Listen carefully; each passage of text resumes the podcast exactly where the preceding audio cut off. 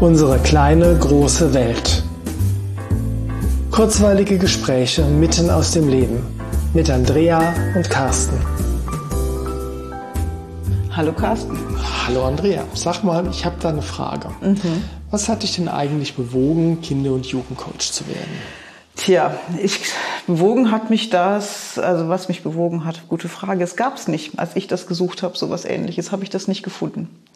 Ich hätte mir damals gerne für meine Kinder eine Anlaufstelle gewünscht, die einfach urteilsfrei und liebevoll und nett mit mir mal überlegt hätte, was in unserer Familie gerade so passiert und auf welche Probleme wir so im Alltag mit den Kindern gestoßen sind. Klassischerweise würde man ja da vielleicht nach einem Psychologen suchen oder so, oder Familientherapeuten psychologischer Art. Ja, stimmt.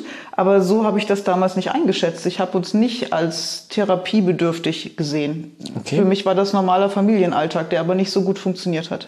Okay, das heißt, du hast ähm, im Prinzip nach jemandem gesucht, der ja euch begleitet, euch coacht. Genau. So jemanden hätte ich gesucht, hätte ich gern gehabt und ich habe den damals nicht gefunden. Okay, magst du kurz erzählen, warum der Alltag nicht so rund lief, wie du das dir vielleicht gewünscht hättest? Ja, vielleicht einfach ein paar Ausschnitte, weil jedes Kind, glaube ich, eine eigene Folge verdient hätte. Ja. Machen wir es ein bisschen, bisschen grob.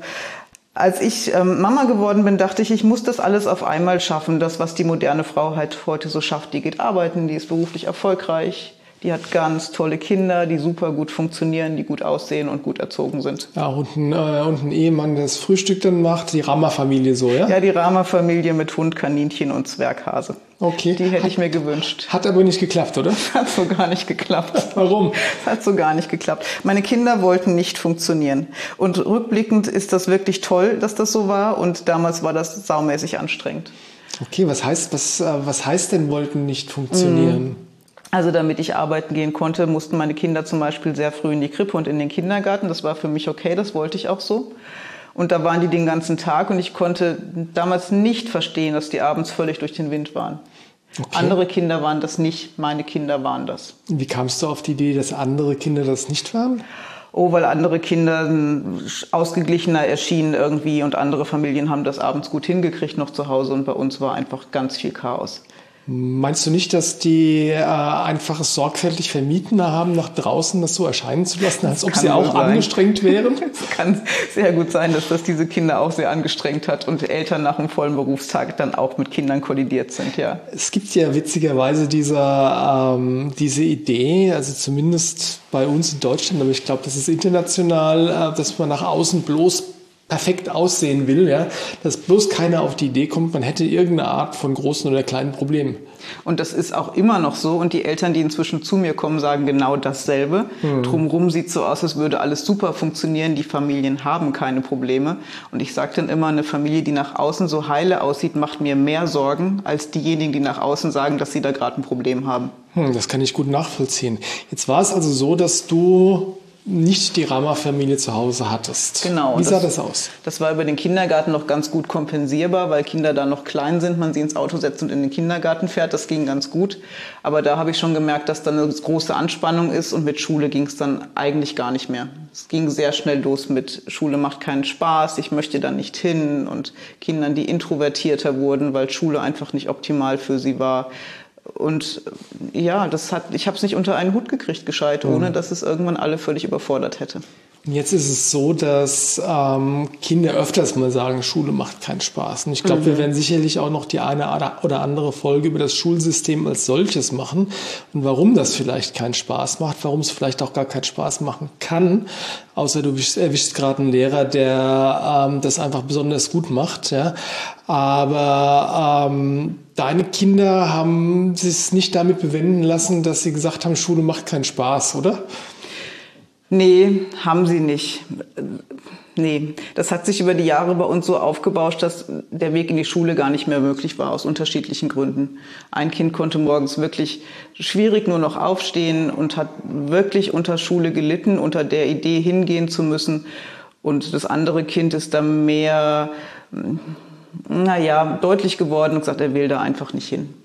Und ja, der, hat, der hat nur nicht gesagt, äh, nicht nur gesagt, der will ja nicht, ist auch hat nicht einfach stumpf nicht getan, genau. oder? Ja, wobei ich dann schon irgendwann auch eingewilligt habe, weil ich gemerkt habe, es macht keinen Sinn, jeden Morgen jetzt zu streiten und alle sind schon morgens um halb acht völlig fertig. Die Idee, dann jetzt mal nicht zu gehen, kam schon auch von mir. Aber mhm. bis ich auf diese Idee gekommen bin, sind ja Jahre vergangen.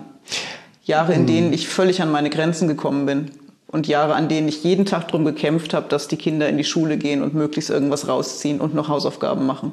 Das klingt nach etwas, was, glaube ich, viele in Deutschland so erleben, oder? Ganz besonders jetzt gerade zu diesen Zeiten, wo die Kinder zwar wahrscheinlich nicht in die Schule gehen, aber dann zumindest vom, äh, vom Bildschirm sitzen müssen, dann ähm, da schon viereckige Augen haben, ja, und dann noch Hausaufgaben müssen und weiß nicht was. Also die, wie soll ich sagen, manchmal hat man das Gefühl, dass die Eltern oder eine der, der neuen Jobs, die die Eltern haben, jetzt der, der peitschenschwingende, peitschenschwingende Antreiber ist. Ja? ja. Und ich meine, wenn du jetzt dann mit deinen Kindern so viel oder wenn du so klare Kinder hast, ich nenne es mal bewusst ganz positiv, dann einfach sagen, nö, mache ich nicht, ja, da kann man sich ganz schön dran aufreiben, oder? Ja, kann man vor allen Dingen, wenn man selber ja völlig anders geprägt ist. Und wenn ich mich umgucke in Deutschland, ist es meistens immer noch so, dass diesen Party Mütter haben. Dass sie die Kinder antreiben müssen, dafür sorgen, dass die Kinder in die Schule gehen, ihre Hausaufgaben machen. Aber gerade Mütter sind oft sehr angepasst aufgewachsen. Mädchen passen sich öfter an, als Jungs das wohl tun. Worauf willst du da jetzt genau Ich will darauf hinaus, dass diese Mädchen, die jetzt Mütter sind, wahrscheinlich sehr gut gelernt haben zu funktionieren damals, als sie selber in die Schule gegangen sind. Und deswegen von ihren Kindern auch erwarten, genau. dass sie funktionieren. Weil sie nämlich für sich die Strategie überlegt haben, wenn ich funktioniere, komme ich gut durch meinen Alltag. Meine Eltern sind okay mit mir und haben mich auch lieb. Und plötzlich sind wir konfrontiert mit Kindern, die eine andere Strategie wählen für sich. So war es bei meinen Jungs. Hm, ja, das sind wahrscheinlich Jungs eher prädestiniert für als Mädchen. Vielleicht, ja. Vielleicht, ja. Mag, mag natürlich auch äh, besonders rebellische Mädchen geben. Das meine ich jetzt auch wieder aus, aus nein, ausschließlich positiv. ja. Aber ja, klar, das heißt, das heißt, das hat dich an deine Grenzen gebracht, was sehr nachvollziehbar ist. Und was hast du dann damit gemacht? Mm, ich glaube, ich stand dann vor der Wahl. Ich kann mich jetzt völlig dran aufreiben und die Beziehung zu meinen Kindern verderben, also wirklich an die Wand fahren, mhm. oder ich suche mir Hilfe. Okay, und Hilfe hat wie ausgesehen?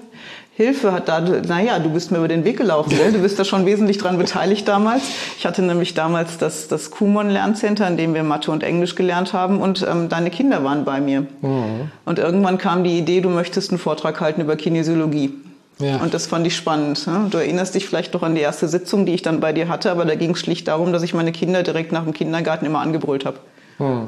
Was ja kein, dir, dir, keinen Spaß gemacht hat und den Kindern, und den Kindern auch, nicht. nicht. Das zeigt aber, wie, wie angespannt die Situation war. Okay. Und dass bei uns, also dass bei mir nicht mehr so viel ging. Ich war echt komplett am Limit. Okay. Und ähm, das ist natürlich ein Ansatz, der, ähm, wenn man darüber nachdenkt, sehr zielführend führend ist, weil wenn du am Limit bist, äh, ist es dann schon auch gut, sich erstmal um sich selbst zu kümmern ja. und zu schauen, wie kann ich besser mit der Situation umgehen, oder? Das ist ein super Ansatz, der aber noch sehr wenig verbreitet ist, weil die Grundidee immer noch ist, wenn Kinder nicht funktionieren, sind die Kinder irgendwie kaputt und ich muss mich darum kümmern, dass die Kinder funktionieren. Mein Ansatz inzwischen ist schon lange, ich kümmere mich um die Eltern der Kinder. Und wenn es den Eltern gut geht und sie Kraft haben, dann geht es auch den Kindern deutlich besser. Ja, weil selbst wenn, ähm, wie soll ich sagen, selbst wenn es ein Problem mit den Kindern gäbe, was ja ganz oft einfach nicht der Fall ist, weil die uns einfach nur ähm, was zeigen mit ihrer Verweigerung. Mhm. Ja. Aber selbst wenn es ein Problem mit den Kindern selbst gäbe, können wir als Erwachsene noch zehnmal besser damit umgehen, wenn wir selbst stabil sind, als wenn wir selbst auch auf dem letzten Loch pfeifen. Ja, zumal wir den Kindern ja auch den Rahmen geben, auch emotional. Und die Kinder brauchen auch unsere Sicherheit. Und die Kinder fühlen sich sicher, wenn wir gelassen sind und wenn es uns gut geht. Hm. Deswegen ist das ein ganz, ganz wichtiger Bestandteil. Um nochmal auf dein, dein Kind zurückzukommen, das dann irgendwann die Schule komplett verweigert mhm. hat. Wie bist, wie bist du damit umgegangen? Ja, ich habe mich den Dämonen gestellt, die ich aus der Vergangenheit so mit mir trage. Und da gibt es diesen einen Spruch, wenn du nicht in die Schule gehst, kommt die Polizei und holt dich. Okay, ist das passiert bei euch? Das ist nie passiert. Ich mhm. weiß, dass das in Deutschland immer noch passiert, aber mhm. das ist das, der Spruch, mit dem ich aufgewachsen bin. Und mhm. das löst natürlich immense Ängste in Eltern aus. Wenn jemand kommt und nimmt einfach das Kind aus der Familie oder bringt das Kind irgendwo hin. Ich glaube, das ist eine der schlimmsten Ängste, die man haben kann als Mama oder Papa. Na, ich glaube, das ist einfach sogar eine Urangst, weil wenn ja. du, wenn du äh, Säugetiere anschaust, ja, die Verteidigung des Nachwuchses ist da einfach ein Urinstinkt. Ja, ist es. Ja. Und ich habe mich den Ängsten sehr bewusst gestellt und habe für mich damit gearbeitet und habe dann entschieden, ich gehe proaktiv auf die entsprechenden Behörden zu. Okay. Und habe das Jugendamt angeschrieben, um Hilfe gebeten. Ich habe das Schulamt angeschrieben und um Hilfe gebeten. Die sind sehr schnell zu dem Schluss gekommen, dass die Familie an sich intakt ist und sie nicht so weit helfen können. Beziehungsweise kein Angebot machen können, das uns wirklich hilft. Und wie sind die Schulen selbst mit der Situation umgegangen? Oh, sehr unterschiedlich. Und wir haben ja vier Schulwechsel, glaube ich, an weiterführenden Schulen hinter uns gebracht. Und mal sehr konstruktiv und mal sehr, sehr wenig interessiert. Du merkst, je höher die Schule angesiedelt ist, von Gymnasium, Realschule, Mittelschule, umso weniger Interesse fürs eigene Kind oder für das Kind habe ich da erfahren. Das heißt, ein Gymnasium gibt gerne ein Kind einfach auch mal ab, dann hat es nämlich einen Schüler weniger. Das sage ich jetzt so flapsig und bös, aber es ist ein Stück weit so. Hm. Wobei man ja natürlich nicht sagen kann, dass äh, die Schulen oder auch das Gymnasium, wo ihr wart, dass das per se schlecht ist. Das ist ja nicht so, oder? Nee, ist es auch nicht. Aber auf dem Gymnasium sind Lehrer dafür ausgebildet, Inhalte zu vermitteln. Mhm. Und weniger schon auch pädagogisch ausgebildet, aber lange nicht so pädagogisch geschult wie zum Beispiel auf der Mittelschule. Das ist interessant, gell? Weil eigentlich müsste man ja denken, dass äh, die höchste Schulbildung auch die um, am umfassend ausgebildetsten Lehrer hat, oder? Und das stimmt fachlich vermutlich. Ja, aber fach, fachlich ist ja nicht alles, oder? Genau, das ist viel zu wenig. Ja, und so gesehen hat es das Gymnasium natürlich leicht, weil die können nach unten wegschieben zur Realschule und die Realschule kann nach unten abgeben zur Mittelschule, genau. wobei unten jetzt wirklich äh, sehr äh, wertneutral gemeint ist. Ja. ja. Aber wenn du mal auf der, auf der Mittelschule bist, dann gibt es kein, keine andere Schule mehr. Nee, dann kannst du entweder die Schule ohne Abschluss verlassen oder noch auf die Sonderschule gehen, aber diesen Abstieg gibt es dann nicht mehr. Naja, ab, ich weiß, dass es keiner ist, ich sage es jetzt ja, absichtlich ja, so. Es ist, es ist das, was von vielen so wahrgenommen genau. wird. Ja, ne? ja, ja. Wovor auch viele noch Angst haben. Das heißt, dein, dein Kind ist jetzt auf der, auf der Mittelschule? Ja, genau. Und da habe ich Lehrer kennengelernt, die wirklich bereit sind, sich mit Kindern auseinanderzusetzen, also mit individuellen Kindern und mit ihren Eigenschaften, Fähigkeiten und auch mit den Problemen, die sie mit sich bringen. Hm. Und witzigerweise, es gibt ja, was heißt witzigerweise, es gibt ja immer noch die, ähm, das Bild in den Köpfen von ganz vielen Menschen, dass die Art der Schule, auf der du dich gerade befindest, irgendwas mit deinem Level an Intelligenz zu tun hat. Jetzt, ich meine, ich kenne dein Kind persönlich und der ist viel, aber nicht dumm. Nee, definitiv nicht. nee, nee, ich finde, Schule hat mit Intelligenz sehr wenig zu tun. Schule hat mit Anpassungsfähigkeit zu tun. Wenn du dich gut anpassen kannst, dann kommst du vermutlich relativ gut durch die Schule. Und wenn du dich wenig anpassen möchtest, was ich für, für erstrebenswert halte, sich nicht zu viel anzupassen, dann kommst du halt nicht so gut durch dieses System. Mhm. Aber von, mit Intelligenz hat das zumindest bei meinen Kindern so gar nichts zu tun. Das, also das kann ich voll unterschreiben. Ich, naja, ich meine auch, aber die Menge des Stoffes, den man dann äh, an den an Gymnasium oder Realschule aufnehmen muss, ist schon anders als auf der Mittelschule, das Absolut. kann man glaube ich schon sagen, wobei auch jetzt gerade bei uns hier in Bayern zumindest ähm, da auch äh, sehr, sehr viel Wert auf Auswendiglernen ge ge gelegt wird oder diese Friss- und Stirb-Mentalität. Ja. Ich lerne für die nächste Klausur und danach ist Wurscht. Ja? Also insofern äh, brauchst du eigentlich nicht äh, ein besonderes Maß an Intelligenz, um auf dem Gymnasium erfolgreich zu sein, sondern du musst im Wesentlichen anpassungsfähig sein können und gut auswendig lernen genau. können. Ja, wenn du das kannst und wenn du fleißig bist und strebsam, dann kriegst du das ganz gut hin. Ja, dass jetzt nicht irgendwelche Missverständnisse aufkommen. Ich glaube schon, dass viele intelligente Menschen Menschen auf dem Gymnasium sind. Das glaube ich auch. Aber, aber, nicht jeder, der auf der Mittelschule ist, ist deswegen nicht intelligent. Nee. Und manchmal, vielleicht öfter als man denkt, sogar eher im Gegenteil. Ja. Weil wenn es dir an der Fähigkeit, dich anzupassen, mangelt, oder wenn du einfach sagst, nee, ich mach da nicht mit, ja, dann fällst du halt selbst sehr schnell durchs Raster und landest über kurz oder lang eben an der Mittelschule. Ja, was es dann auch nicht einfach macht, weil der Stoff dann da oft zu langweilig ist. Das ist natürlich ein ganz anderes Problem. Ja, ja klar, wenn du dich zu Tode langweilst, hast du dann da auch keine Motivation hinzugehen. Oder? Genau, ja. Oder verhältst dich dementsprechend blöd oder störend. Hm. Das klingt nach einer ganzen Menge Stress, den du gehabt hast. Und wie bist du Hab jetzt ich. dann dazu gekommen, Coach zu werden? Weil ich das Angebot, das nicht da war, ich selber schaffen wollte. Und okay, wie, äh, über welche Pfade bist du jetzt dahin gekommen, dass du heute hier stehst und sagst, ich biete das an, was ich damals gebraucht hätte? Okay. Wo fing das überhaupt an? Ich hatte ja damals schon ein Lerncenter für Mathe und Englisch. Das heißt, ich habe schon mit Kindern gearbeitet. Okay, da ging es aber hauptsächlich um die Vermittlung von Fähigkeiten. Ja, aber so. auch um das, wie das Ganze vermittelt wird. Das okay. war ja bei Kumon sehr wichtig. Es wurde ja nicht nur einfach trichtermäßig ein, eingeprügelt, eingetrichtert, sondern das Wie war super wichtig. Machen wir auch mal eine Folge drüber, oder? Machen wir auch mal eine Folge ja. drüber. Stimmt, über zehn Jahre kann man mal reden. Ja, dann kam die Kinesiologie ins Spiel und ganz schnell die Idee, ich möchte das eigentlich mit Lernen und mit Kumon verbinden. Mhm. Hast du das gemacht? Na, ich habe die Kinesiologie weniger reingebracht, aber ich habe sehr schnell die Essenzen aus dem Essenzenladen hier stehen gehabt. Wie sah das aus? Weil du kannst ja nicht irgendwie Kinder, die wildfremde Kinder, die zu dir kommen, mit, äh, mit Essenzen beglücken. Aber die Anne Callaghan hat diese tollen Indigo-Essenzen gemacht und davon gibt es zwölf Stück in einer Serie und die gibt es als Raumspray und die habe ich hier hingestellt, ohne dass die Kinder wussten, welches wofür jetzt ist und sie durften, wenn sie wollten und auch nur dann, sich ein Spray nehmen und das über sich sprühen, bevor sie gelernt haben oder mitten im Lernen. Und das haben die dann gemacht, Das haben oder? die gemacht und die spannendste Beobachtung war, dass das Spray, das am beliebtesten war, Chill war und das ist das, wenn du merkst, dass du sauer wirst und dich selber wieder beruhigen möchtest.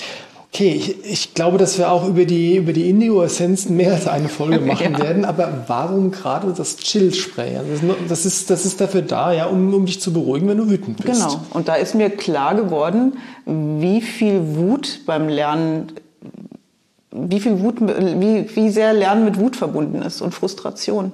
Frustration ist, glaube ich, das Schlüsselwort, ja. was, es, äh, was es am besten greifbar macht, ja, oder? Ja, und dass wir Lernen nicht fördern durch Spaß und durch Freude und durch Erfolg, sondern dass Frust permanent mitschwimmt. Mhm. Und die Kinder haben sich dementsprechend bedient und wussten sich zu helfen, was ganz großartig ist. Und was hat es dann mit den Kindern genau gemacht? Sie haben sich entspannter gefühlt und konnten wieder besser lernen und haben auch ein Mittel gefunden, sich selber zu regulieren. Wenn du merkst, du wirst frustriert und du weißt, was du tun kannst, um dir selber zu helfen, ist das ganz großartig. Und witzigerweise hat das dann mit dem Lernen auch viel besser funktioniert. Ja, gell? natürlich. Wenn du klar. auf einmal entspannter bist. Und ja, und plötzlich hast du vielleicht doch ein Erfolgserlebnis, auch ja, wenn es vorher genau. schwierig war. Ja. ja, das waren so die ersten Gehversuche mit, mit Kindern und Essenzen. Und dann habe ich einfach gespürt, ich möchte da mehr. Und dann habe ich angefangen, Kurse in Kinesiologie zu belegen, habe mich mehr mit den Essenzen beschäftigt, habe die Ausbildung zum Kinder- und Jugendcoach gemacht und habe mich da über die Jahre einfach immer weiter ausbilden lassen, bis ich irgendwann parallel angefangen habe zu arbeiten mit Familien. Das ist cool. Und mit welchen Anliegen kommen jetzt Familien zu dir? Oh, sehr querbeet. Viele Schulthemen, ganz klar. Was wirklich schwierige Themen sind, weil viele Kinder, und da sprechen wir bestimmt auch nochmal extra drüber, nicht mehr in diese Schule passen, so wie sie ist. Mhm. Und es dann einfach darum geht, das so weit abzufedern, dass Familien durch diese Zeit durchkommen. Mhm. Ähm, Pubertät ist ein riesengroßes Thema. Verstrickung innerhalb der Familien ist ein großes Thema. Verstrickung ist jetzt ein Wort, das habe ich schon mal gehört, mhm. äh, aber im systemischen Kontext. Im systemischen Kontext, genau. Wenn, wenn Kinder sehr stark mit ihren Großeltern zum Beispiel verbunden sind und das mhm. deswegen Probleme in der Familie also gibt oder ähnliches. Das geht Ihnen in die Richtung Familienaufstellung, genau, ne? Da ja. hast du, glaube ich, auch eine Ausbildung gemacht. Habe ich auch, ja. Ja. Also gab eine ganze Menge ähm, Serpentinen, die du genommen hast, um jetzt heute hierher zu kommen, wo du bist. Und das ist ja, glaube ich, noch lange nicht das Ende. Aber ja, das ist jetzt mal eine Zwischenstation und äh, was, was mir super viel Spaß macht und ich glaube auch vielen Familien hilft. Und damit das nicht so alleine steht, weil immer nur eins zu eins arbeiten, ist die Reichweite halt relativ klein. Mhm. Gibt's jetzt seit zwei, drei Jahren auch die Elternuni, die im Augenblick nur online stattfinden kann. Aber da gibt's dann Vorträge zu solchen Themen oder mhm. Kurse, die Eltern buchen können, damit es einfach ein bisschen mehr in die Breite geht, die ganze Thematik. Na klar, da können wir sicherlich auch noch die eine oder andere Podcast-Folge machen, um einfach, sage ich mal, die Informationen zur Verfügung zu stellen. Mhm. Für alle die, die sie vielleicht suchen und die sie äh, auf diese Art und Weise Weise schon mal finden können. Genau. Ja. Okay, super. Dann haben wir jetzt schon einen richtig tollen Überblick darüber bekommen, was du machst und wie du da hingekommen bist. Und ich bin mir sicher, dass wir tatsächlich das eine oder andere Thema davon gesondert rausgreifen werden und da nochmal ausführlicher drüber sprechen. Das lohnt sich bestimmt, ja. Das lohnt sich. Okay, dann würde ich sagen, tschüss für heute, oder? Ja, tschüss für heute, bis bald. Macht's gut, tschüss.